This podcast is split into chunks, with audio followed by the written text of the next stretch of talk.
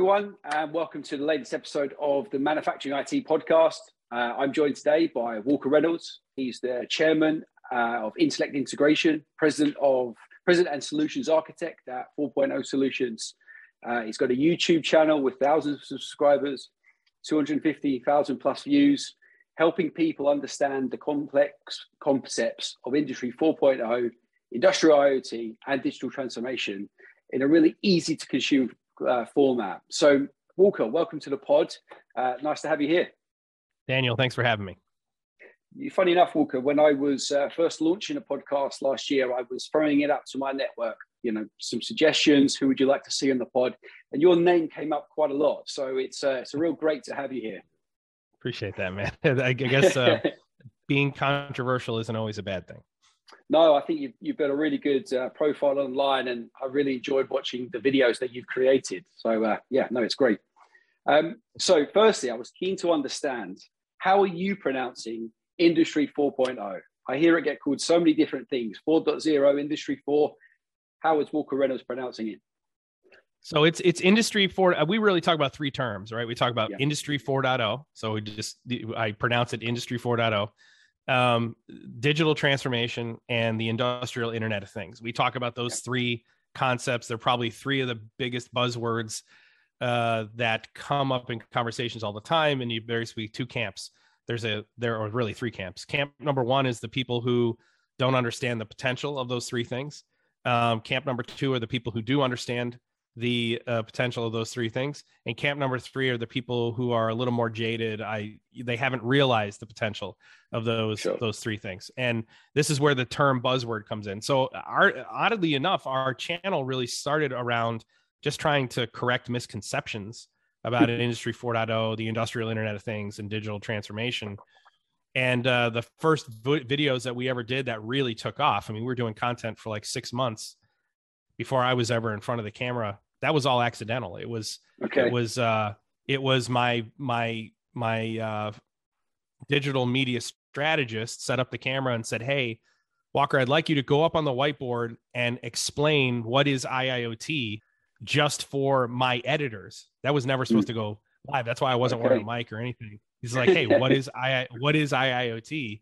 And so I just got up on the whiteboard and did it and he published it to our YouTube channel and it and it it took off. And that's one of our and and I, quick correction we've we've actually we broke a million views. We're just oh, over oh, wow.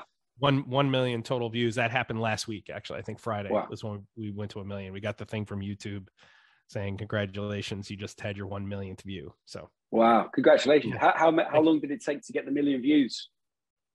Um so we are I you know I was just talking about this this morning. I think we're at our at the four year mark Okay. So when you when you consider that um our total available audience for what we're talking about is only about a million people on the whole planet, right? So the the total industry only makes up about a million people.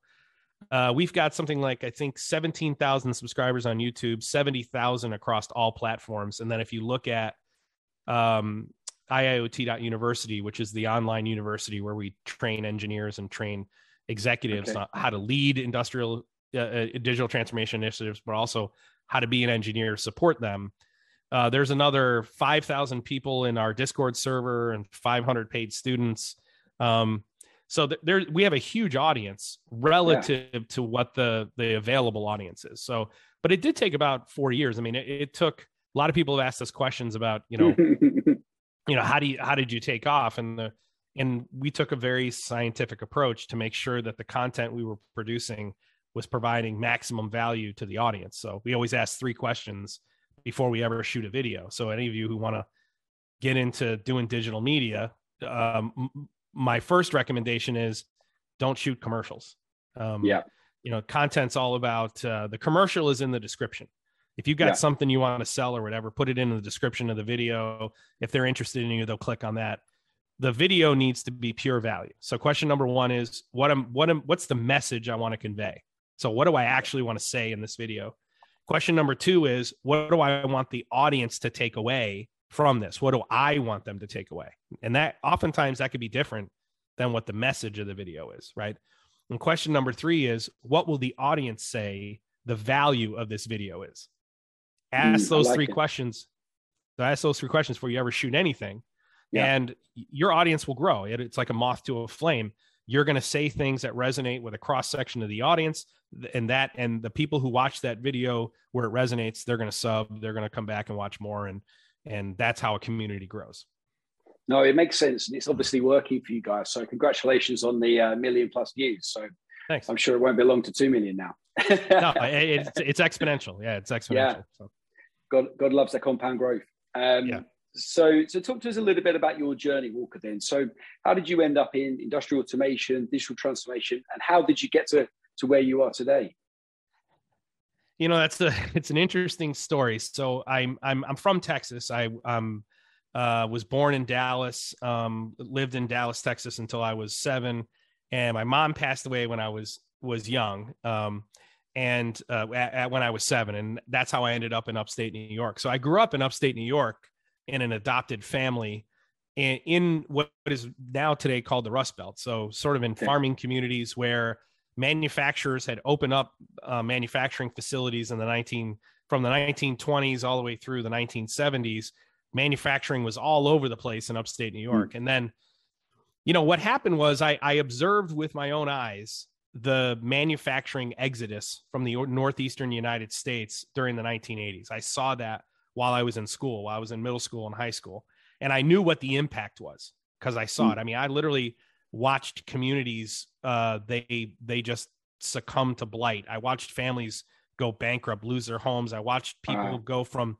middle class and upper middle class um, lifestyles to you know working on farms again and working in gas stations and i mean and and and then over the course of the 90s i started to see the you know the decline of social discourse which came from that so i hmm. a i grew up watching the negative impacts of not having a viable manufacturing sector in your yeah. economy and then I, I went to school um, so I originally went to an Ivy League school my freshman year, and I transferred, and um, I um, I studied sociology, and and and I had a focus in labor. I took a couple of different courses on labor, and what I learned in my education was that the manufacturing exodus didn't happen because corporations were greedy, which is what I was told in the 1980s. Yeah. Right? That's um, but the reason it happened was because when the third industrial revolution really took off in the 1970s, that is the automation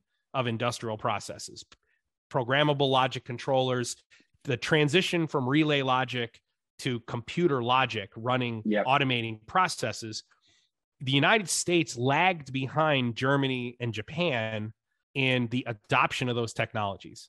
Okay. Right. So, and we were we were late to the game. And so what happened was when U.S. manufacturers were getting crushed by, um, you know, overseas manufacturers because they had optimized their automate their business pro- or their manufacturing processes with automation. Um, in order for American companies to remain viable, they had to quickly reduce costs, and the way they did that was to go chase cheap labor. Yeah, they, they were they were compelled to do that because they had in that first 10 year window where they could have leveraged technology to do more with less, they didn't. Then yeah. they came back, they came back stateside and they spent the 90s and the early 2000s doing all their automation. So what happened was I so now I sort of learned what's the impact of losing manufacturing and then why did it actually happen? And then yeah. how I got into industrial automation was totally by accident. I put myself I put myself through college. I got a um, I worked in an arcade. I got a um, uh, when I worked in the arcade, I I was I've always been sort of a handsy person, the guy who wanted to know how everything worked. Hmm. And uh, the the arcade sent me to get this six months training in DC control systems. So okay. uh, I learned how to work on five volt DC control systems. I learned how to read IEC drawings. And my first job out of college was working in a salt mine. And I just wow. had a labor. I just took the first job I could get, and I I was a laborer, but I happened to be working in the maintenance department supporting the electricians and mechanics doing their jobs and at you know sort of confluence of events manufacturers uh, are they had just the mine had just upgraded to all um, german engineered mining equipment from conventional uh, uh, electric over hydraulic um, equipment in the united states they bought computer controlled all remote controlled okay. plc controlled from germany nobody in our mine knew how to work on it and we had this we had this roof bolter out in the middle of nowhere um, that cost $600,000. It hadn't run in a year. And my boss, a guy named Joe Rolfe, who is still, you know, he's the one of the key mentors of my my career. He knew that I knew how to read the German drawings. I could read German and I could read okay. IEC drawings. And so he just have asked me to go with an electrician one day to translate the drawing for him so he could troubleshoot this this bolter. That's all I was there for. Mm. Day day one, the electrician basically gave up, and you know I I have no idea what's wrong here. And I asked Joe when I came back the next day, "Do you mind if I give this a shot myself?" And he said, "Sure, go ahead." So I'm just this guy who drives a loop truck who can read the drawing, and I go out to this roof bolter that hasn't been run in a year, and I troubleshoot it all day long. I learn I learn how to connect to the PLC, read the command line interface. So it was all command line PLC programming. I learned how to read the command line interface. I, I learned the systems just by looking at the IEC one line drawing.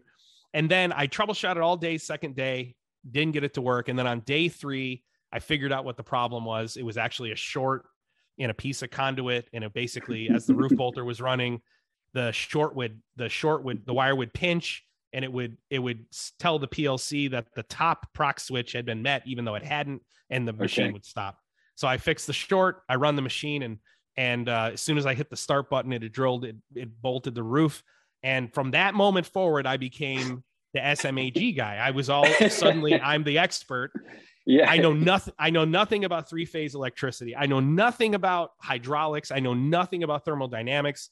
So um basically from that moment they they put me into an apprenticeship program i learned mechanical apprenticeship i went through mechanical apprenticeship then electrical and at the same time i went back to school and uh, and i i went back to school and got a degree in electrical engineering over the next three years so and okay. from there from there i charted a path so okay. what i experienced when i was a kid to what i learned when i was in college to what i learned in my very first job and now i've got this whole new education starting I charted this path. I'm going to go work for lots of manufacturers. I'm going to learn everything about manufacturing. I'm going to become an expert in the technology. And then mm. I'm going to go become a systems integrator. And I'm going to teach manufacturers how to use technology to do more with less. And at the time, I thought I was going to be doing it within the paradigm of the third industrial revolution. But what happened magically five years into my career, the fourth industrial revolution started. And and then the, the path adjusted a little bit and that's that's where we are today i i worked for four different manufacturers and four completely different processes over 10 or 12 year period then i worked for two systems integrators and then i went into business for myself and 49 companies later i am where i am right now. I mean it's it's a fascinating journey walker. Thanks for sharing that. Yeah. and the bit that I, I know so obviously i'm coming from a recruitment background into transformation and industry 4.0 and i guess as you mentioned five years into your career the, the paradigm shift between 3.0 and 4.0 so in your experience what are the kind of key differentiators between a professional working in industry 3.0 and then somebody who's ready to jump into 4.0 what are the key differentiators for you well that's a, good question so there, there's a little background here right so anybody who who works in manufacturing technology. Okay. So whether that's you're, you're an industry 3.0 professional, which is industry 3.0 is simply, simply put, it is the automation of manufacturing processes. That is the plant floor. That's what industry 3.0 is. Industry 3.0, by taking computer technology and putting it on the plant floor and then connecting everything on a network, made the fourth industrial revolution possible. Mm. The fourth industrial revolution is the automation of business processes. Okay. Digital transformation is the journey between going between a, an automated manufacturing process to an automated business process, right? Yes. And and that starts with solving problems on the plant floor. So there is a stack, there's a stack that we all work within, and that stack is the automation stack or the automation pyramid, PLC mm. Edge on the you know PLC Edge, yep. HMI, SCADA, MES, ERP, and then cloud, right? Mm. The fundam- there's one fundamental difference between an industry 3.0 professional and industry 4.0 professional, and that is this. The industry 3.0 professional specializes in one of those layers of the stack. They're either their their specialty is PLC Edge, programming, mm. embedded control, uh, microcontrollers, PLC programming. Their specialty might be HMI, FactoryTalk View, might be SCADA, might be MES. Yeah. They may have some fluency in other layers of the stack, but you in Industry 3.0, you are a specialist. You yeah. specialize in a, a technology. Industry 4.0, you have fluency across the entire stack. So as a professional, as a professional, you are no longer saying, I am a control ControlLogix PLC programmer.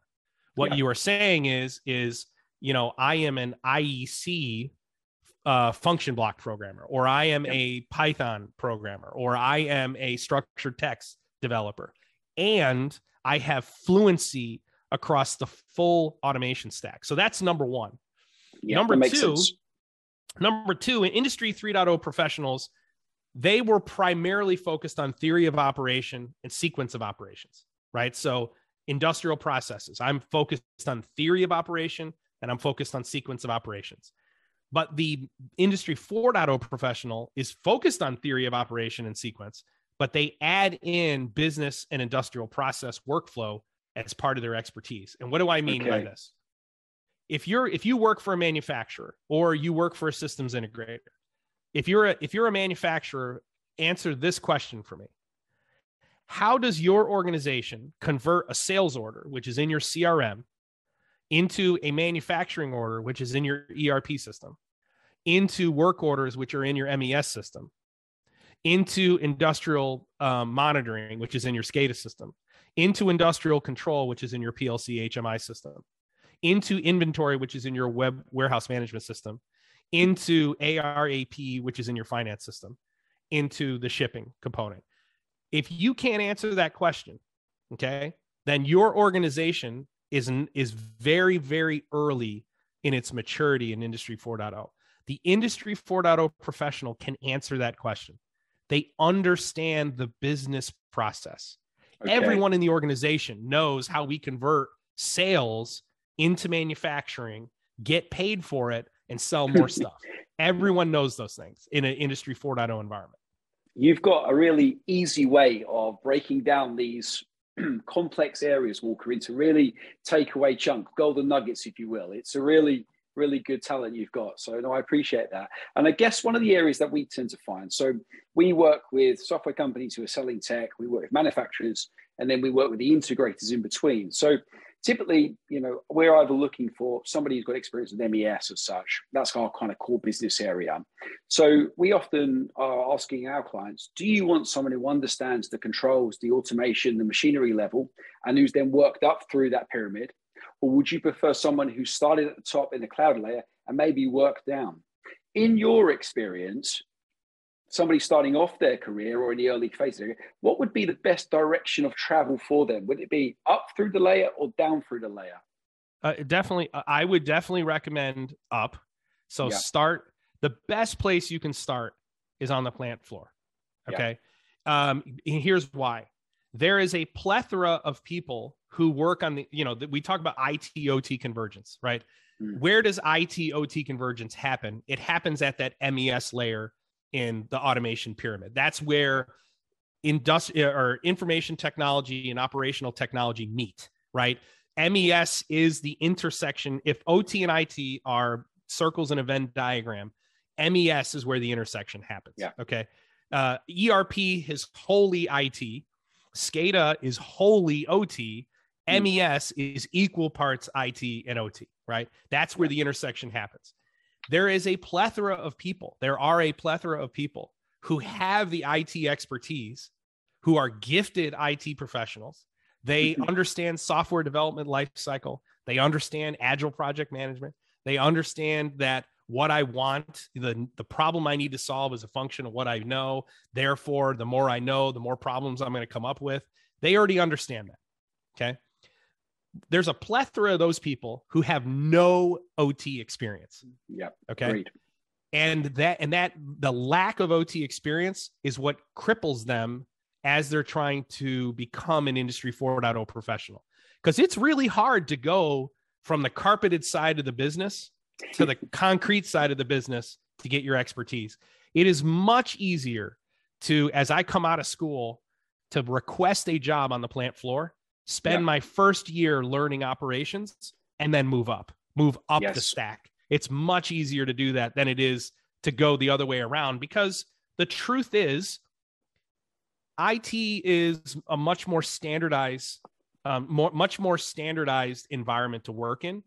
Uh, compliance and security generally is the primary focus of IT. Sure.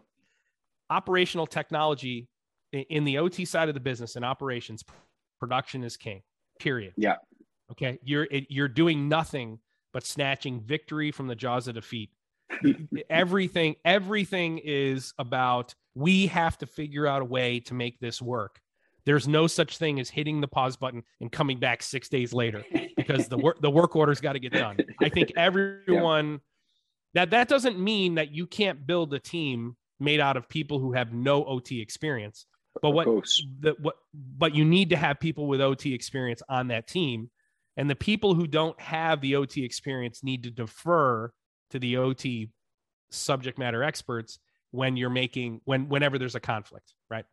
No, that makes perfect sense. So obviously, given that convergence between IT and OT, and that um, MES sits in the middle of that Venn diagram, what I'm finding specifically is that we have a far bigger talent pool of candidates who are coming from that IT side versus candidates who are working up from the shop floor OT side. I don't know whether that's because there's a bigger investment in IT. It's seen as, I don't know, more more more 21st century. I don't know, but how do you think we start to kind of maybe bridge that gap and, and get a bigger flow of candidates coming from the shop floor or wanting to work on that, you know, uncarpeted concrete side of the uh, of the business? Well, let's say two two things. Um, so number one, when I I was the first person in my family to go to college, and um, you know, I grew up really really poor, um, but I was a smart kid. I was you know I was a a really great student in high school. You know, just one of those you know, I, I shouldn't have been Switched as smart as I was, right? You know, and when I graduated from college, I, I put myself through school. And when I got my first degree, I threw, actually, it was my second degree. I threw my own graduation party. And my dad came to my, this is before I got my job working in the mine. And my dad came to my graduation party and he put his hand on my shoulder and he said, You know, I'm really proud of you. I can't tell you how proud I am of you. But I want you to know your education starts today. Not a, not a, nothing you learned in school makes a bit of difference in the real world. Now that was obviously hyperbole, right? I mm. learned things in school that that that were valuable. But what my dad was trying to tell me was that I need my my first day of my real education was the first day of my first real job. Mm. And he told me, he he's always told me there's no substitute for uh experience. And I learned this accidentally. I'm very grateful for this, by the way um, when I one of the things that I learned by starting, I started in a labor position, shoveling belts. By the way, I mean I I started at the absolute bottom, yeah. driving on the conveyor system and shoveling belts with another guy. I was the lowest paid guy in the mine, although I made good money. Um, the reason I took that job was because I was getting ready to get married. I was going to buy a house, and I just needed a job. And I I grew up poor. I wasn't too I wasn't afraid of high work, hard work. I had worked on farms growing up. So mm. I wasn't afraid of being a laborer, even though I had a degree. Uh, here's what I learned the people, I was more sophisticated because I was educated. That is, I read more books, I spoke more articulately. I understood the value, I, I understood soft skills. I had read Carnegie, I had read Jim Collins, right? uh, what I learned was that the people who worked on the plant floor, they don't read uh, Collins and they don't mm. read Carnegie. Okay. But what they do is they master their craft. Mm. And it seemed like every single time I had a problem, I had to answer some question. Why is it that we do it this way? Why do we do it that way? If I asked a manager or a supervisor, they generally couldn't give me the answer. Okay. But if I asked a production worker, they didn't just tell me why we is we did that way. They told me why it was wrong and how we should do it. Okay. And so and so across my entire career, that first four stops where I worked in mining for 5 years and then I worked in the printing industry for 2, steel industry for 3, tier 1 automotive for 2. I early on I adopted a philosophy that the people who work on the plant floor are the smartest people in the organization and therefore they're the ones I want to learn from. Sure. And I believe if we teach that in school. So number 1, if we teach in school that the, the smartest people in a manufacturing operation are the people who've been doing it for 25 or 30 years on the plant floor. They're mm. who you want to learn from. More people, more people are going to want the position there. Okay. Yeah. Number number two, education has to change, and it is changing. Okay. We need to augment professional training with our core education in college. And what I mean is this there's a university, Penn College, Penn Tech outside of Pittsburgh. Cord works with us at IIoT.university, a guy named Jeff Rankinen, who's one of the professors there. I think he's the department head in the automation group and the robotics and automa- automation group. We work with him and the dean of his school. They we coordinate with them where their students are getting the the university education in robotics and automation, but at the same time they are participating in our augmented ed- education at IIoT.university. Okay. They're learning the app the application skills. Yes. So they're getting their education needs to change. Mm-hmm. Instead mm. of getting your first exposure your junior year co-op or your junior year internship, you should be getting that exposure from your freshman year day one in an augmented education. And how does that work? Um, Jeff Rankinen at Penn College, he has his students sit through our live Q&A podcast every Tuesday afternoon at, at 12 o'clock Central. His class, that class that's in there, they actually watch okay. our podcast and they see use cases. They're seeing professional, they're, they're seeing professional analysis of the actual work that is augmenting the education they're getting in the lab. And I think that that's going to happen more and more and more. That's how education is going to transform because somebody had commented the other day, you don't learn how to develop SCADA systems in college. What you learn is the software development lifecycle. You learn the software stack, you know, back end, API, UI. You learn those tools. You learn, you get a little bit of introduction into MATLAB. You dabble but you don't mm. learn how to build a system from from scratch you don't learn um, how to convert control theory and an alarm matrix into you know ISA 101 visualizations yeah. you learn that piece of it on the job and what we yes. need to do is give students a head start. That's we need to use the internet. We need to use social media to teach students these skills before they get their first job. I can see that's that makes a lot of sense, of course, and I can see that's somewhere that you're passionate about. So, no, it's really great, and if we can help share that message, then um, we we can start to develop that further. No, that makes a lot of sense. So, which industries are are you most experienced with, there, Walker? So, you mentioned obviously you started in mining, and I know you've done a bit in oil and gas as well. What other industries have you spent your time in? Uh, we've worked in basic. I would say the only industry that we avoid is semiconductor primarily okay. because um, SECS/GEM is the the standard and the protocol technology that's sort of underlying all of semiconductor, and um, we generally just stay away from semiconductor for the most part. That doesn't mean that we haven't worked in sure. semiconductor. So, but uh, and then the second industry that we try to avoid if we can is life sciences, pharmaceutical. Uh, okay. We only work with life sciences company who who really need our help, and here's why. And you had mentioned you touched on it. it's a highly regulated environment, um, which regulation is not the problem; it's the documentation. If you mm. look at the if you look at the turnover, engineers who go into life sciences, go into um, biosciences, who go into pharma, um, it's about 80% documentation. So validation mm. of data is really, really important. You do a lot in documentation and that's not for every engineer. Not every engineer wants to spend 80% of their time just documenting their work. Um, and so we we try we really in this employment market we really try to focus on keeping turnover low which mm-hmm. that's a philosophy in general for us but right now it really is a huge we have very very low turnover mm-hmm. and part of that is we made a strategic decision not to work in the in the industries that engineers don't want to work in um, I would say where our bread and bread and butter is just pure discrete manufacturing. So you know any type of um, you know the midstream and supply chain. Uh, we've done a ton of work in oil and gas initially. That really funded all of our development. Oil and gas pays a huge premium when they have a lot of money because they want everything done, you know, two weeks ago. so we use we use that money to basically fund our development in discrete manufacturing. We're doing a lot in food and beverage right now. Okay. We're doing a lot in tier one automotive. Um, we're doing printing, flexible packaging. I would say food and beverage, tier one automotive are probably the two biggest industries we're in right now. We have two big projects with um, life sciences companies, pharmaceutical companies. Sure. But those that's on the R and D side, not on the commercial side. One of the one of the strategies we've decided to do is is focus on changing the way r&d handles the acquisition of data and its conversion into information and then they can use that to drive the improvement on the commercial side of the business so for those of you that don't know life sciences you know every pharmaceutical company has a research and development division that creates the new drugs and not only do they create it there but then they learn they learn how to manufacture it at scale there in a, in a mm-hmm. lab and then once they've decided this is how we're going to manufacture at scale then they send it to the commercial side of business who does manufacture it at scale.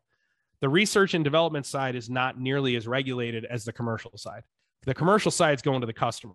So mm. that therefore regulations kick in f- full blown on, on the commercial side. So right now we're really focused on transforming pharmaceutical companies on the R&D side, but again, that's a an edge case because not every pharmaceutical company um, you know some of them buy the drugs they buy the intellectual property and then manufacture it so we're doing a no, lot that, of contract contract manufacturing too as well yeah the cdmo space is, is really booming for us as well in terms of recruitment on that side well the reason i asked about the industries was i was keen to understand if you're finding that there's certain industries that are adopting these changes and are adopting this co-education style or are you finding some industries are laggards, for, for want of a better word? Are, are you finding a clear distinction between different sectors? Yeah, so I would say um, the organ um, the organizations that are um, really investing in Industry 4.0 are those who are not focused on um, the the quarterly earnings. Okay. So they're pl- they're playing the long game. So um, it's companies that have transformative and disruptive leadership so um, it's companies who have technologists at the helm and not MBA. So the I, the best CEO right now, the best CEO right now in manufacturing is going to be either a, me- a, mechanical or manufacturing engineer, uh, a physicist who went back and got an MBA. That okay. is your that's your perfect CEO. If you're if you come from the finance side, if you come from um, if you come uh, you could come from IT um, as long as you were transformative as a leader. That is, you you look at IT as compliance and security and go, you know what, they really need to be a service organization. But the the CEO, the best CEOs right now are the ones who are asking this question: Who is our employee of the future? Mm. Okay, though the companies who are led by those CEOs, they're all digitally transforming, and here's why. Um, most young people, and you already experienced this, Gen Zers and millennials don't want to work in a traditional manufacturing environment. Hmm. Why? Mm. Is it because manufacturing sucks? No, manufacturing's awesome. Building stuff yeah. is awesome. it's it's it's because it's because they are they are going into um when they walk into a manufacturing facility, the typical manufacturing facility, they feel like they've gone backwards 50 years. You yeah. got to remember, Gen Zs and millennials were born with a smartphone in their lap. The smartphone mm-hmm. was, you know, came out in 2008. And today in 2022, every human being who has a smartphone is an Android.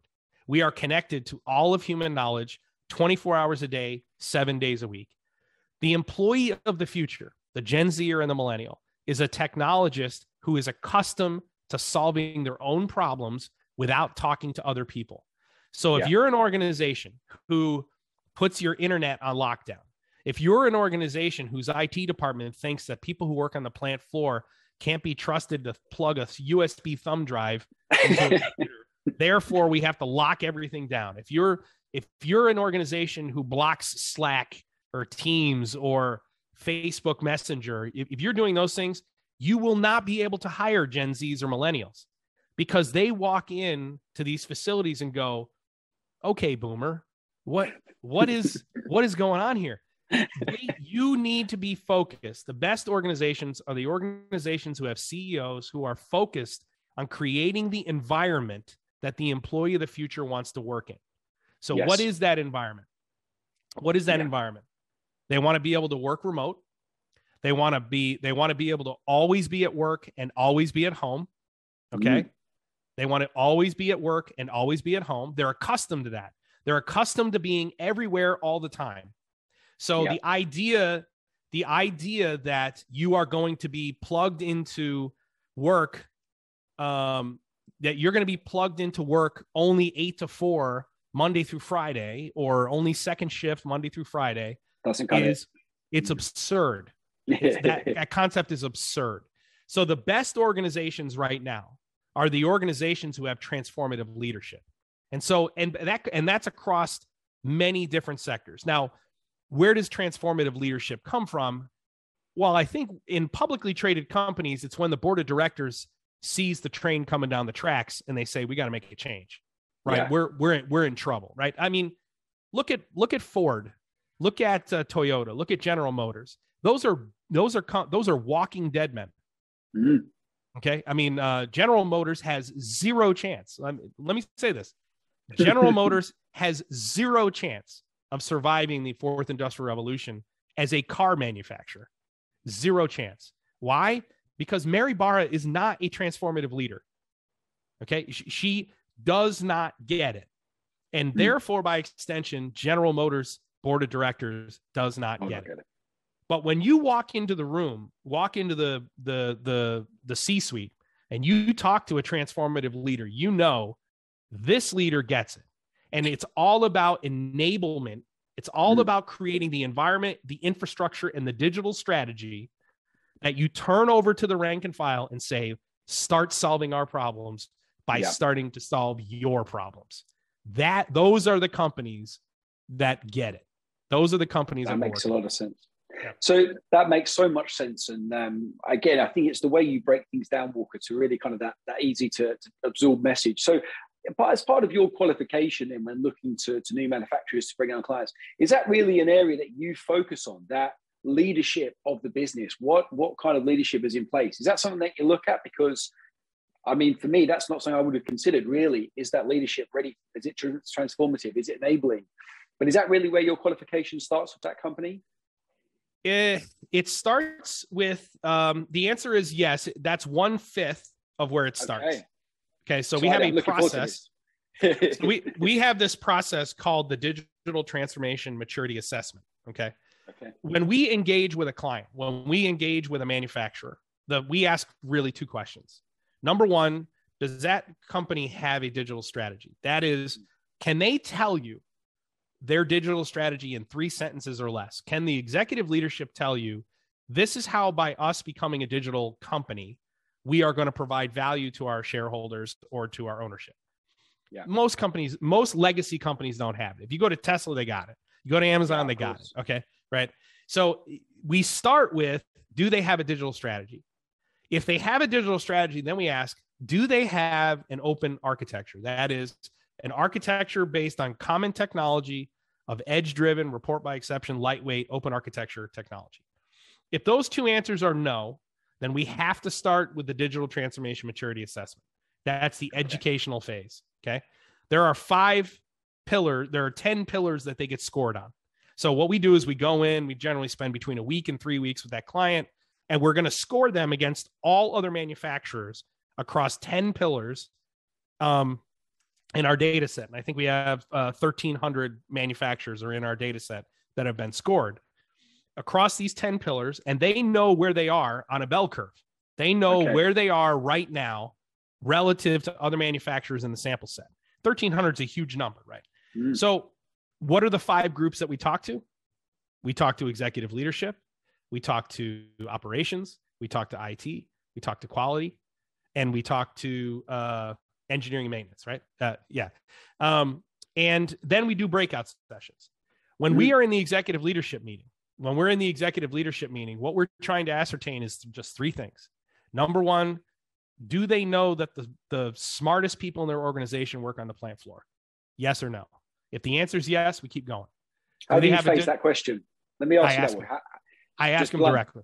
Yeah, I ask them directly. So most most of the time, clients are now. We have many people in our organization who do the DTMA's, um, who they're the architects who lead them.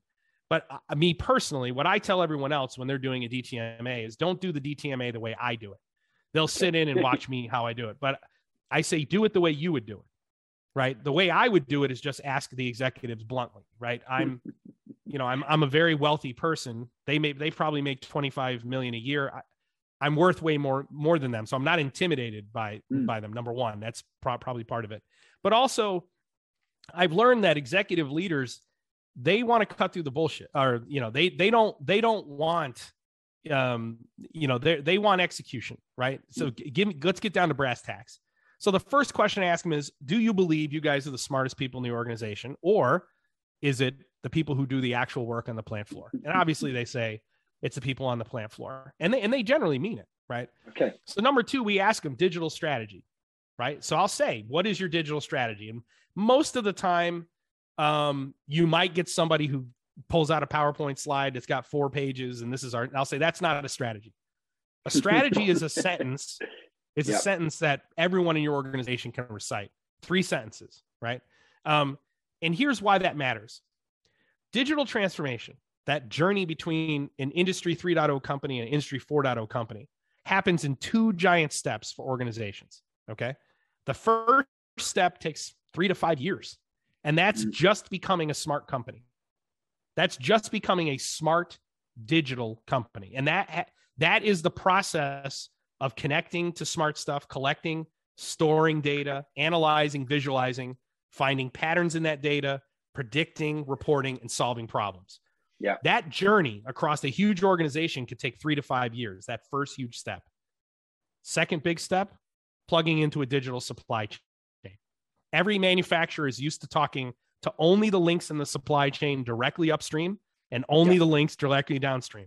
A digital supply chain is a hub and spoke where all links in the supply chain talk to one another through common technology. So I can collect data not just from my direct customer, but from my customers' customers. Okay. Yeah. Digital smart companies make products that get better after customers buy them. Okay. Yes, that makes sense. They are they become data companies. So we we say to them, we ask them, digital strategy. What is the digital strategy to t- to do your first two steps? And they realize at that point, wow, we're we're in we're probably in trouble. Okay. Yeah. And then number three, we ask them, describe the employee of the future to us. Yeah. Describe the employee of the future to us. And and from that moment, coming out of the executive leadership, what invariably happens is there's one or two members in the executive leadership who say, I've been wanting to do this for five years. You know, we need your help. And they'll say, what are what are the strategies to, mm. to get us there?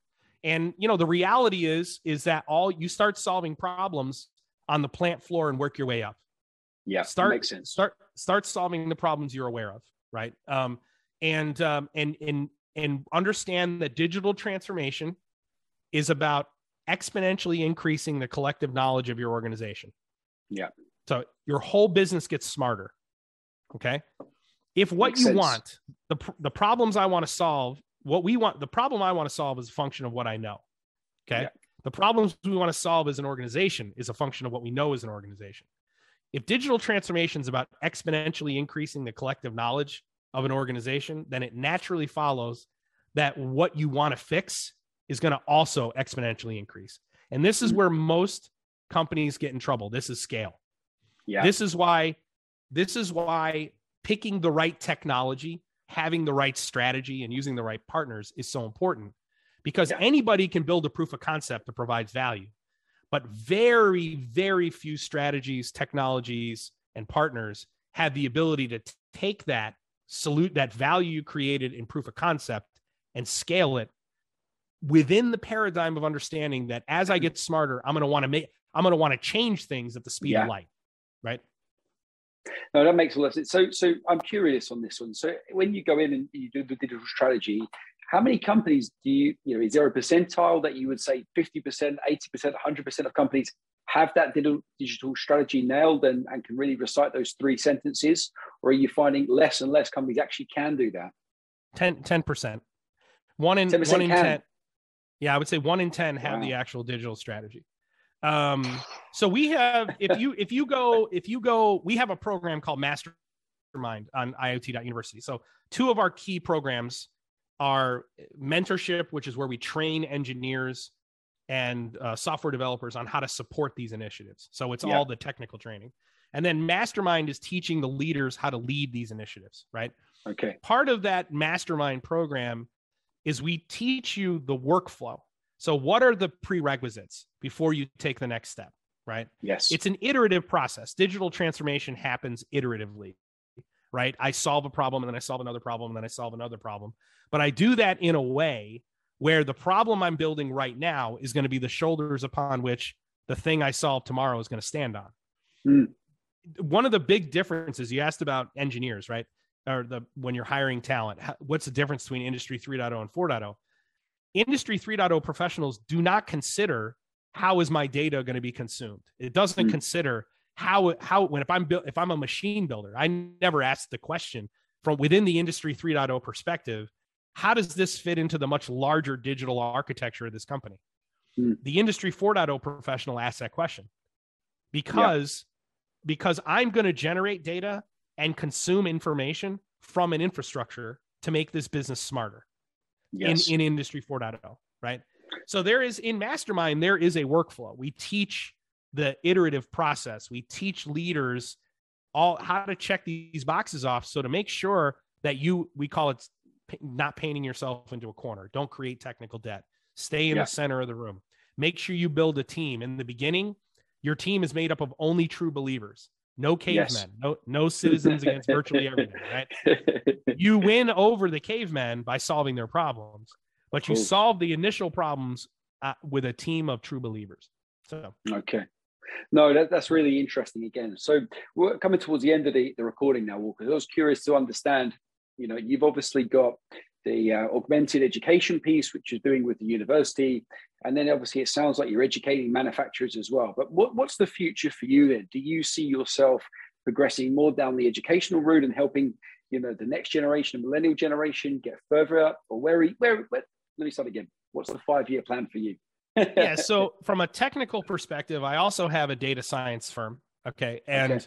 um, and right now what we're doing is we, we are converting data into pattern matching and predicting um, how to create value for okay. uh, clients. Okay. Um, so right now, a huge focus for us right now is machine learning and artificial intelligence. You know, you you know, remember the the the the manufacturer's got to go through two huge steps, and that yeah. first step, becoming a smart digital company, can take three to five years. But once you get through that, once you're mature, you 80% through that first three to five years, you can start converting, looking for patterns in data. Okay. And you can predict future outcomes. More, okay. more importantly, if I can predict failure and I can monitor success, then I can write, I can use deep learning and neural networks to um, make, uh, suggest optimal operational adjustments that yeah. mitigate mitigate the possible failure. So not just flagging and saying we may predict that we're going to have this we're going to we're going to fall short on the shipping date or or we may predict hey it, it's wrong for us to do product a c b. We should do product a b c in order. Mm. instead of a change over to c change over to yeah. b we should go a change over to b change over to c. That's optimal. It's one thing to predict that that's not optimal. It's another thing to recommend what is optimal. And yes. that's the part that we're focused on. That's the piece we're focused on here over the next five years. And then the last thing is there's a third prong to my my vision. Our my mission is to help save and create middle class jobs in the United States.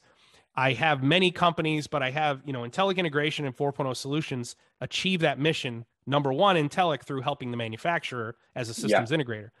4.0 Solutions does it by helping train the engineers and the professionals who help the manufacturer. And then yes. we also have a foundation in my mom's name, the Bonnie Mae Austin Foundation, um, that where we raise money to put kids who are the victims of domestic violence that is uh you know if generally if i lose a parent to domestic violence i lose both parents. One one's dead and one goes to prison. So mm-hmm. we have a foundation where we we um, we sponsor kids. We raise money and sponsor kids to send them to school. And our goal our our big mission here is uh, we have our first couple of scholarship uh, students is you know five years from now i want to hire one of those kids out of college yeah. So uh, and and and and join this this journey with us. So, you know, it's two pieces. It's the data science component, but then it's also the the you know the the changing the world component, which is my focus over the next five years. Wow, no, re- re- really impressive, and I thoroughly enjoy the conversation, Walker. Obviously, hearing how busy you are, how much you've got going on, how many plates you're spinning, I'm even more um, grateful for you spending an hour with me. So, um, yeah, thanks so much for joining us. It's been educational. I'm sure the listenership is going to find great value as well. So, yeah, thanks for your time. Appreciate you, Daniel. Thank you.